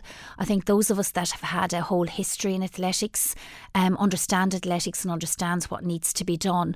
Um, and we've kept in touch with our athletes. We've given them training programs. Um, you know, we've tried to meet them where we could meet them, um, and um, we've we've basically tried to motivate. We've we've taken our motivation techniques up to a, a higher higher level. And it's been draining on coaches as well because you've done a lot more work than you would normally be expected to do as a volunteer. Other clubs that are maybe fairly new to athletics or don't have the longevity in athletics that some people have, they maybe don't haven't thrived as much but they are playing catch up. And I suppose the positive news is that most of those clubs will be successful going forward. And like we all had to do, they will learn organically as they grow. And that's the best way to learn is grow organically and you learn at that. If you try to learn too much too quickly, you're setting yourself up to fail. You have to be an experienced coach or an experienced athlete to gain the benefit from what you've learned. Um, so we know what's coming up. The cross county is coming up uh, this weekend. Um, what's coming up then? What's the fixture list like for say next year? You, is it filling out a lot more than it was previously? Um, yeah, it is. It's filling out quite a bit. Um, we've got fixtures for indoors. We've got fixtures for cross country after Christmas. So we've got a lot got a lot on, and I suppose at the moment we're just focusing on each event as it comes, like next weekend, and hoping that you know people that like Ava Richardson will get on the cross country team. That Brona Kearns, uh, St Senans is an outside chance, and I kind of you know I think the ladies themselves you know, I'd be putting them down for a chance of a medal. Um, Eoin Everard is there. Does will he get on the team for again this year? He did in 2019. That's a question that remains open. I suppose the ladies' race is probably, dare I say it, for the risk of getting slaughtered. The ladies ladies race is probably a little bit more interesting this time because there's a number of very very fit individuals with key, with very large profiles that are competing, whereas the men's is a little bit more open. Um, we've also got you know Shane McAvoy's in the states. You know, is he just that little bit too young to get on the under twenty three team? Peter Lynch is there; he's in under twenty three this year. So look, who knows? You know, um, and we've a number of great juveniles. Thomastown in the under, um, you know, they they'll be competing in junior this time around, and you know, traditionally that particular team, um, they're currently under nineteen. They have done well all throughout their juvenile years, so you know they could be. I kind of fancy him maybe for a medal um, an outside chance for a medal. Saying it with a wry smile coming across your face, uh, also. Yeah, but you know they they've been there for so long that you know I suppose it's a deserving reward for them to start making medals at that particular level. You know. Well, uh, just in regards to Eoin Everard, I see him out hitting the roads quite quite a bit, and uh, he's looking he's looking fit and he's looking strong. So uh, we'll wish him all the best of luck. Hopefully, we'll yeah. be catching up with you anyway. I believe throughout throughout the year, just to get yes. a rundown on everything that's happening. Yeah, we yeah. look forward to hearing what happened and who got medals and how Kilkenny have uh, done in the competition. Oh, I'd be looking forward to reporting on loads of success. Perry, thanks ever much for joining us. Okay, thank you. Stick around here on Scoreline. Lots more still to come.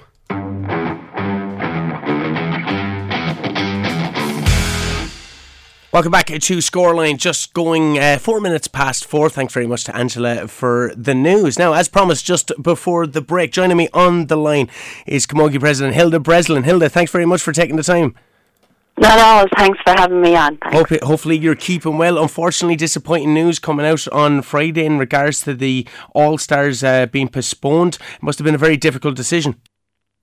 Yeah, it was a hard decision for us, um, I suppose, but we, we've all, throughout the COVID pandemic, we've put public health first and we continue to do it on Friday. We made the call. We've just postponed it. We haven't cancelled it. We haven't intended to go online. So we're hoping that when things settle down a bit, uh, hopefully maybe January, early January, we'll be back out and we'll have the event again. I think it's hugely important for our players to try and have it in person because it's, it's a huge event for them and it's recognition of the, the role that they play and everything. So we're really, we're hoping to get it play are done early in January. So that's the intention. That's great to hear. Like a uh, certainly the tumultuous time that we've all been living in in the past while, it's proven to be quite difficult to manoeuvre in different uh, and unfortunate uh, kind of things have to be kind of taken into action. Our, us here ourselves will be live this Tuesday from uh, 7 o'clock to announce the overall junior, intermediate, and senior teams of the year in uh, Kilkenny Camogie Championship. So if people are still uh, interested and want to hear uh, from a Kilkenny perspective, we'll be able to um, uh, have that on Tuesday. But yeah, incredibly uh, difficult decision. But there's a lot of stuff been going on in the background. You've, you've launched your Camogie Association self care series as well recently.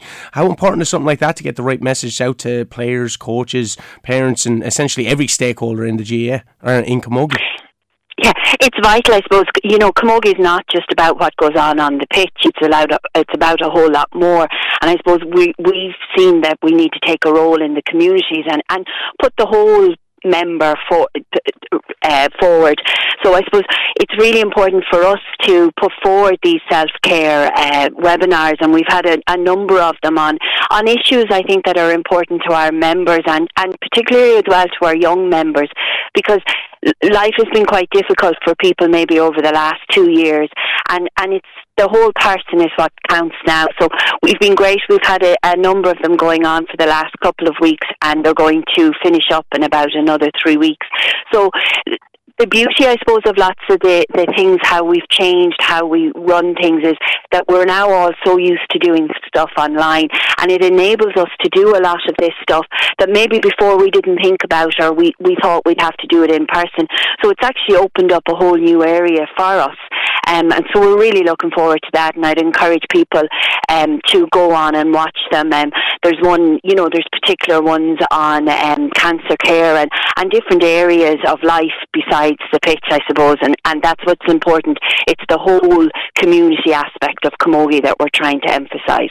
Yeah, it, it, was fascinating to see when we um, came across it there during the week. It's just, uh, it seems like it's a, a, great initiative, and as we said and were alluded to, the tumultuous time that everyone's having, it's a great way to keep people engaged as well from everything bar the pitches also, you know.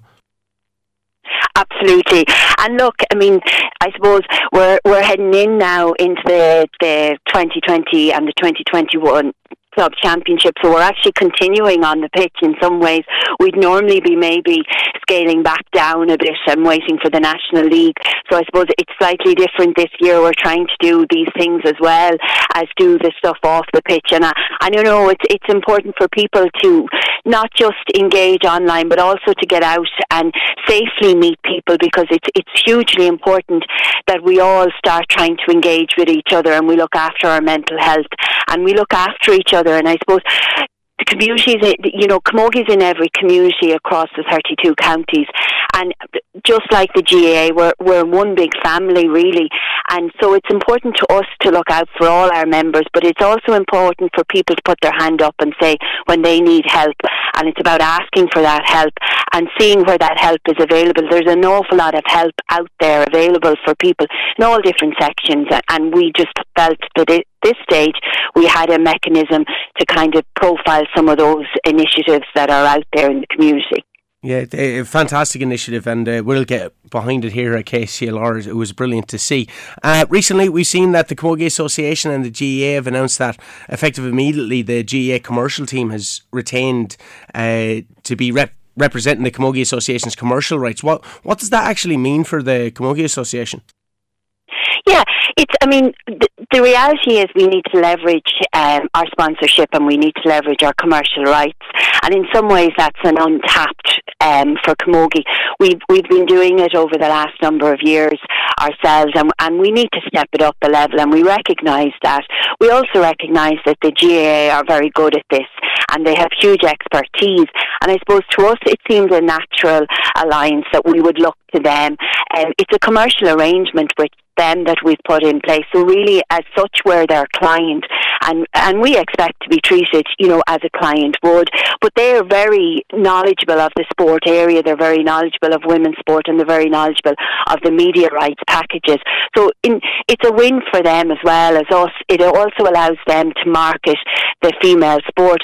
So there's an awful lot of crossover between Camogie and GAA, and we've always had that. We've had sponsors where maybe Littlewoods, Liberty Insurance were sponsoring both codes, and I suppose it's become a, nat- a natural alliance. Um, and what we've done now is we've put it on a commercial footing for three years. Um, we're very excited about that because I think that's what's going to take Camogie to the next level, and we've incentivized it. So, the, and equally with the media broadcasting, it allows us to open up a whole new market for Camogie that we've seen Camogie being streamed online for the last couple of years, and we've seen increased um, media coverage, increased TV coverage. But we, we have to leverage opening up those avenues to us and opening up the media companies to us. So we felt that the, this was the way to do it. We thought it was a good initiative for Camogie, and we also think it's a good initiative for the GAA.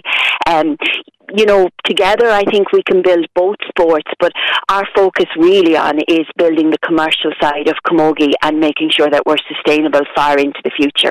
I, I think last time we spoke, we may have alluded to it, um, which is a few months ago, but it was kind of if everything was to start from scratch, all the associations, Camogie, GAA, LGFA, would be under the one banner, one association. Uh, do you think that this move kind of is a move towards this uh, uh, this I wouldn't say goal, but this happening at, at some stage and everything becomes amalgamated? I think it is. I think it's the natural. We've said it. We've all said it before. Uh, lots of us. It, it's the natural. It's the natural uh, alignment. We are the Gaelic Games family, and the crossover is is huge between all of us. And if we were to be founded today, I think realistically we would all be the one association. If you walk into clubs, you know, I'm sure if you walk into the clubs in Kilkenny and Carlow, um, they consider themselves to be, in actual fact, the one association. So really, it's about progressing that on, and the greater uh, alignments that we have together, that naturally then falls into place. So for us, it, it's the obvious place to go. Um, you know, why would we look to another outside agency when we have that expertise there at our hands? So it, it seems fairly straightforward to us. It, it seems they're the best placed people to support Camogie and to drive Camogie on. And I suppose that's reality what it's about. It's about growing the crossover between the associations. Yeah, we, we've seen it recently here in Kilkenny with Dicksboro. They agreed to merge under the Croke Park One Club guidelines, uh, and it was overwhelmingly in favour. I believe 99% um, at their AGM voted for that, and you're going to see it kind of going forward. We've seen it with the GPA as well recently, where everything became amalgamated. So eventually, uh, we could be living in a, a time where everything becomes uh, one. In, in, terms of the year that we've had, in uh, the year that everyone's had, it must mean quite difficult as the president of uh, the Camogie Association, considering the difficulties around the likes of fixture scheduling, particularly at the start of the year. How have you have you got to enjoy your your, your term as president? Um, absolutely. Look, it's it's been a challenging year. In fairness, um, you know, much more challenging for other people than the Camogie Association, and I suppose we need to recognise that that our our challenges were insignificant compared to others, but it was a challenge. Um, I think we worked through it. Uh, the the compacted season was difficult on everybody, but I think what we achieved was an enormous. We're we're now finishing off the club championship. We'll now move into the All Ireland in the provincial stages. And I'm not sure if you had said back in April that we were going to be able to get all of this out. We've also got our development back up and running this year. We got our coaching. So we actually got a huge amount done. I suppose it's always a it's always a challenge, but then the enjoy the enjoyment is equally beneficial. And I've had some wonderful days this year um, in Camogie, and I suppose that's great to see um, that the people are out and we're all enjoying it. Um, I think sometimes it's it's reinvigorated us in some ways because when we didn't have maybe the games on the pitches or we didn't have the coaching courses, we realised what we were missing.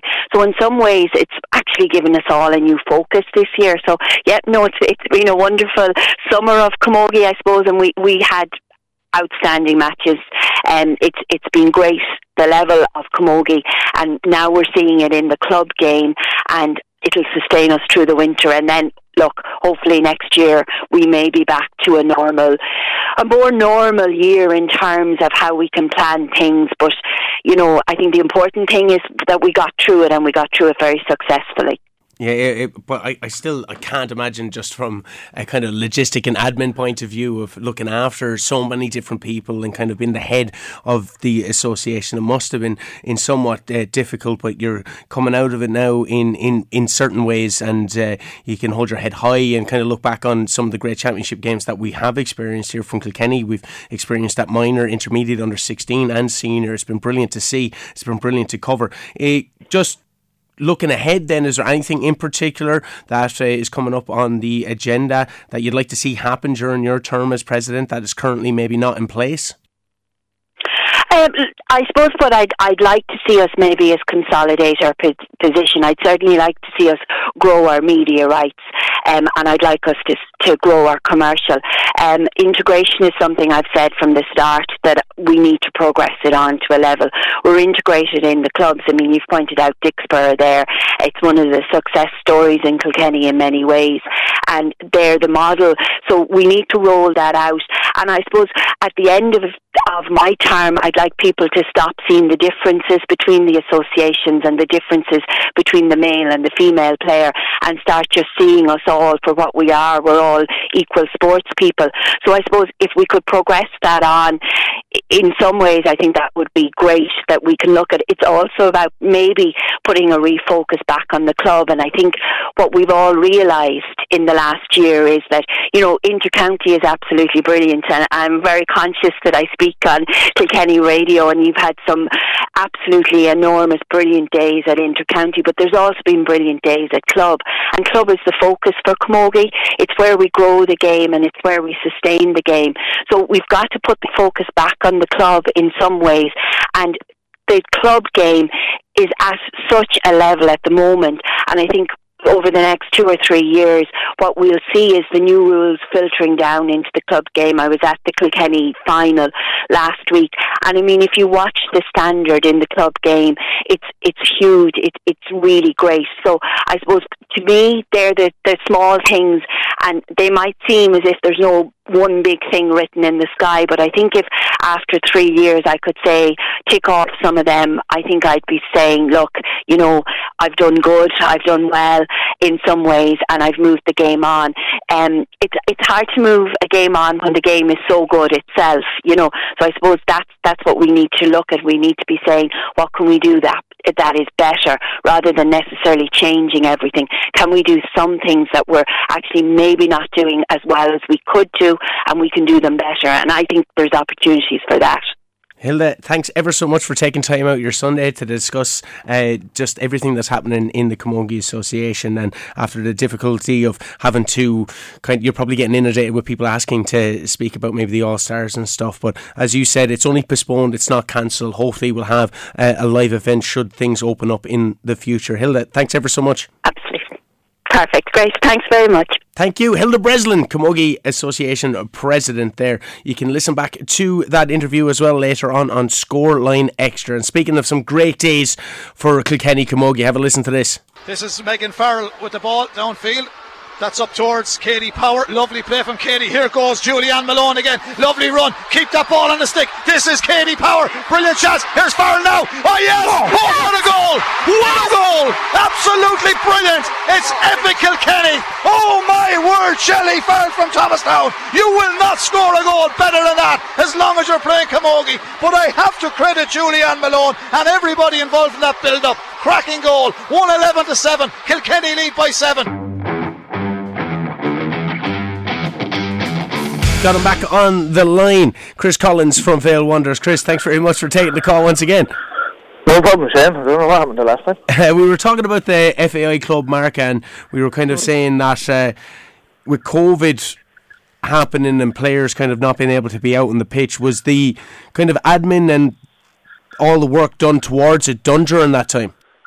Yeah, a lot of the work would have been done uh, at that time. Yeah, uh, coaches and stuff would have had a bit more time to kind of up upskill in terms of their coaching badges and um, renewing their Garda vetting and uh, their, their child safeguarding courses and stuff like that. So yeah, we took advantage of the the lockdown as as they say to kind of put it to good use. And this is like the, the, the first step in a in a line of things that can be accomplished. So what's the next goal for the club? Uh, the next goal would be to get, get up to the one star grade um, which would involve uh, going kind of further in depth into kind of the financial structure of the club and also uh, more in depth into the coaching quality, quality coaching in the club, um, bringing in a, a, qualified director of football and stuff like that. Um, yeah, it sounds so, like you're in a really healthy position now at the moment to grow and become even bigger. Yeah, yeah. What we found from uh, coming out of the lockdown is there's a huge appetite for players to return playing uh, particular players that possibly wouldn't have played in a couple of years. Um, so we've got a, a huge uptake on the number of players, and then that's kind of given the club the challenge of trying to meet meet that the, the demand with extra coaching uh, numbers as well. So um, it's kind of a double-edged sword. It's put a challenge on the club to increase the coaching levels and stuff in the club to meet kind of meet the demands that we're getting with players now. And there's so many kind of clubs in, in Carlow in terms of you're, you're having to stay competitive. So stuff like this really kind of helps attract people to the club. It does, yeah. Along with uh, kind of uh, improving the facilities of the club, like we we embarked on a, a massive um, development of our uh, playing playing surfaces. Um, just roughly about ten years ago, around 2010, 2011, where we put in a full size uh, grass pitch, and then over the last ten years, we've kind of added a a training pitch which we've now converted into a full size all weather pitch as well. So um, there's massive investment gone in gone into it on that side of things as well. Yeah, and like especially during COVID times, the kind of financial implications that it had on clubs that like say for for my own club, we had a, a, lot of trouble with the insurance provider and stuff like that, and mm. obviously with the season being curtailed, it was quite difficult to kind of work out the the insurance uh, on things like that. But it's great to see mm. when the investment is really kind of going back into the grassroots. Yeah, yeah, we've had a lot of a lot of assistance from. Uh, the FAI uh, Regional Development Officer Gary Cody and um, also Carlow Sports Partnership were very good to us as well uh, in terms of kind of little pockets of funding to get us kind of over the difficult period we had with COVID and stuff like that. But the bigger projects then that we do, we are, you're relying on um, sports capital through the lotto and uh, the leader program, which is kind of EU funded. Right, so the, there is a lot of kind of gateways for clubs out there, and uh, yeah. ways and means to kind of get more finance into the clubs. Yeah, yeah, there is. But look, yeah, just never getting away from the old-fashioned kind of getting down to do your your day-to-day fundraising and and registration. So you're you're you're always relying on your grassroots members. Uh, and last man standing competitions and stuff. yeah, there you have it. Your backpacking. you know, it's that kind of used to be the, the stable diet for every club, but uh, we're kind of trying to move away from that as best we can, you know. Um, you were out today. You won six 0 against Bagenalstown um, in the Tully's Travel yeah. Division, and then uh, lost. The B team lost uh, six uh, two to Round Tower Rovers. Yeah. But you know, there's that's still I'd say over thirty players out playing and representing Vale Wanderers today. Thirty players, yeah. I was actually in at the game at Bagenalstown myself. Now it was a, a tough kind of competitive local derby. Uh, it was nip and tuck for I'd say seventy odd minutes. We kind of got kind of got on top of them in the last twenty minutes. But look, there's there's never more than a kick of a ball between the two clubs. In fairness. And uh, how's the season going in general then? Uh, overall, now like, like we kind of have set different goals for different um, sections of the club. Obviously, uh, the your adult section it would be more results based. Um, our A team would be very kind of we would hope they'd have a very good season in Division One. The aim would be hopefully this year to challenge for promotion into the Premier Division in Carlow, which was kind of our goal when we kind of set up our our adult section about ten years ago. Um, and our juveniles really is about numbers. Um, we we kind of stress to all our, our juvenile coaches that it's about development, participation, and really we measure the success for all our managers if they can take a group of players from under nines and to still have that group of players still playing at under 16s, that's where we'd measure success. Yeah, it's uh, it's fantastic to hear, and I'm just looking at the table there now, undefeated in five games, only letting four in the past five, mm. scoring 23. So there, you yeah. seem to be on course for promotion anyway. Yeah, well, it's a, it's a really young squad. Um, we would have uh, we won the the youth division, the under 18s youth division, two years in a row prior to lockdown, and a lot of those players now would have stepped up to the mark with our A team, so it would be a very, very young team. Um, and look, the goal is to get them into the Premier Division because I think uh, if they can get up to the top table, we have the, the players that are there to really, really kind of show their skills at the top level in Carlow. Well, we'll be following the journey along. Chris, thanks very much for taking the call today, and uh, best of luck with the rest of the season. No problem, Shannon. Thanks for having me on.